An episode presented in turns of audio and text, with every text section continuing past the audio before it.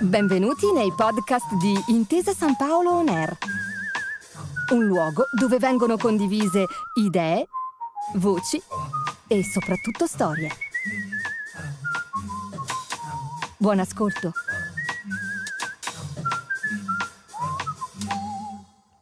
Buongiorno e benvenuti in questa nuova puntata di Un set chiamato Italia, il podcast di Intesa San Paolo On Air che vi accompagna alla scoperta dei luoghi più belli d'Italia, attraverso lo sguardo del cinema e della serialità televisiva.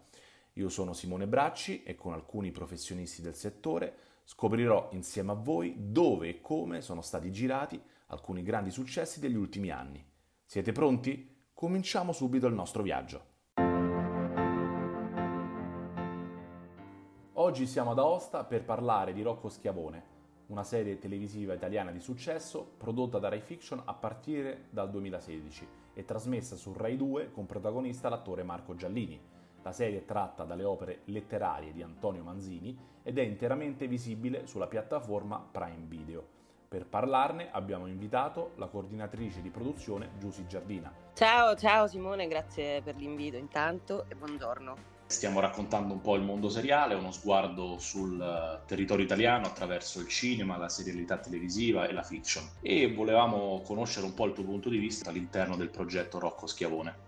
Eccomi, hai detto bene, io ho un punto di vista diciamo tecnico per me, anche se è la quarta stagione, quella che è appena andata in onda e che abbiamo girato subito dopo il lockdown, eh, non ho assistito alle fasi, comunque alle stagioni precedenti e però uh, mi è bastato insomma per capire che è una città che ha accolto la serie, il personaggio e con questo uh, intendo anche la troupe perché poi uh, rispetto a una località che è diversa da quella della casa, in questo caso Aosta, poi um, è come se si creasse una famiglia, no? Perché tu vai, che ne so, al solito baretto quando finisci di lavorare, eh, frequenti certo. le, le, stesse persone e devo dire che Aosta da siciliana, peraltro lo dico, ci ha mh, abbracciato, diciamo, ci ha accolto veramente bene.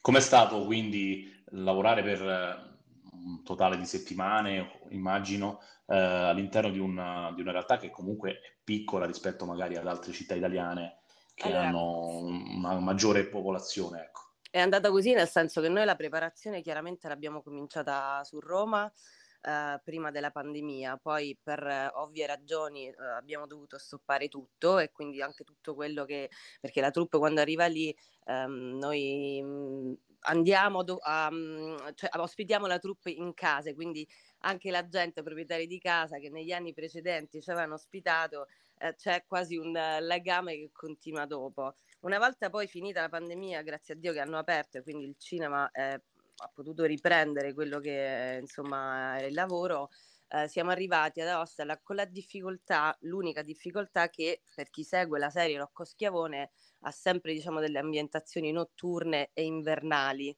In questo caso però ad Aosta era giugno, era luglio e quindi fino alla prima, prime due settimane di agosto.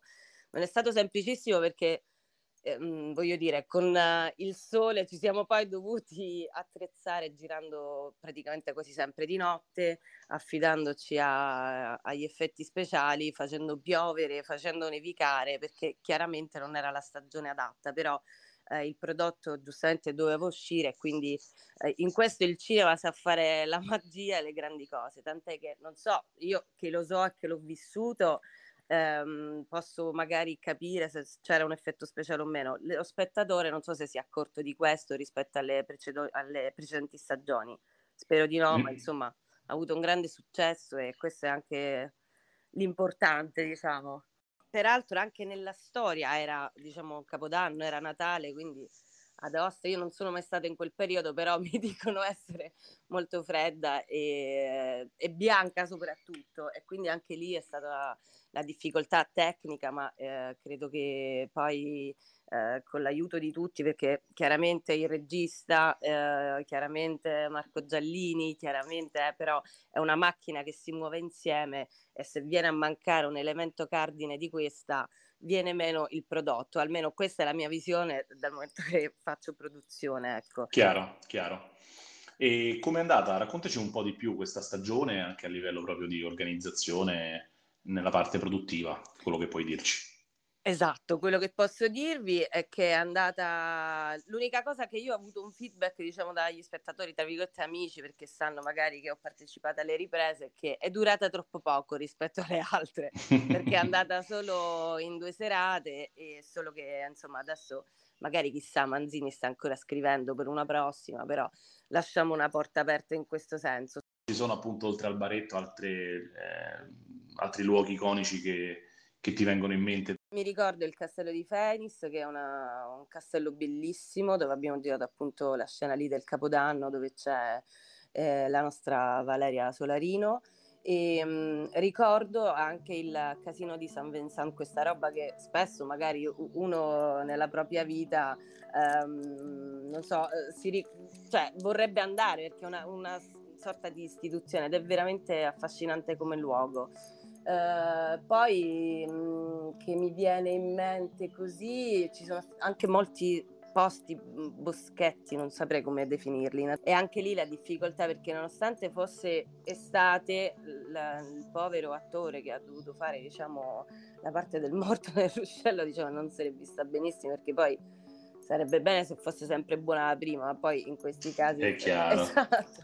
Quindi anche una difficoltà. E quel giorno ricordo che ha piovuto maledettamente, era notte, cioè, e, anche noi eravamo insomma il massimo bravi, della scomodità per una produzione sì, nonostante poi... le location poi lì insomma regalino dei paesaggi suggestivi però quelle magari sì. erano condizioni avverse ecco, però quello che così. si muove dietro è tutta una macchina che ne so otto cinemobili quindi ar- arrivaci in quei posti perché se uno ci va a piedi è un conto o con, una, con un'utilitaria siamo stati a Cogne anche ehm, dove c'è un paesaggio veramente strepitoso. E poi eh, c'è una cosa che chiaramente i valdostani in questo senso eh, vengono per forza pre- premiati, è una città pulitissima, cioè di cose che non se ne vedono in giro. A un livello che non siamo abituati. Esatto. Assolutamente no, io vivo a Roma. E di cui esserne anni. orgogliosi. E, e, siamo in due a vivere a Roma, esatto. quindi sappiamo bene cosa comporta.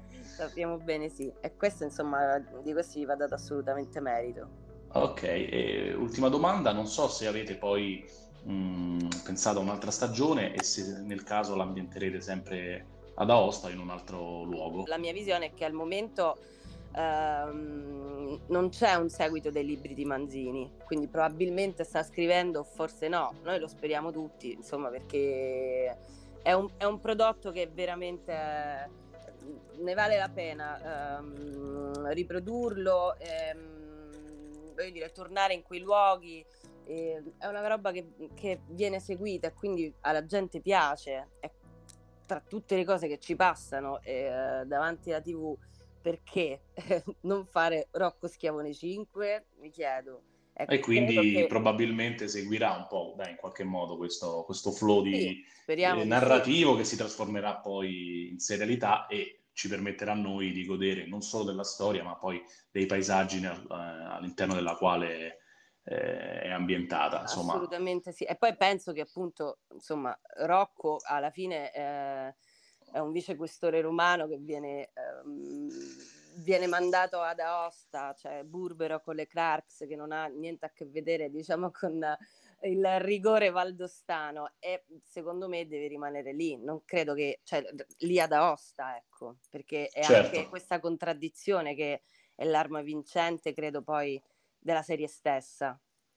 Credo anche io che sia la sua forza questa contrapposizione che valorizza la figura eh, principale della serie con la località in cui è inserita, esatto. quindi perfettamente all'interno del discorso che vogliamo raccontare noi all'interno di questa nostra rubrica podcast. Esatto. Allora, io ti ringrazio moltissimo della tua disponibilità e Grazie speriamo che ci sia un bel feedback sia per quanto riguarda la vostra serie, anche per quanto riguarda questa puntata e ti darò appuntamento alla prossima, al prossimo podcast. Grazie, Grazie mille e buona giornata. E viva Rocco! Grazie per aver ascoltato i podcast di Intesa San Paolo On Air. Al prossimo episodio.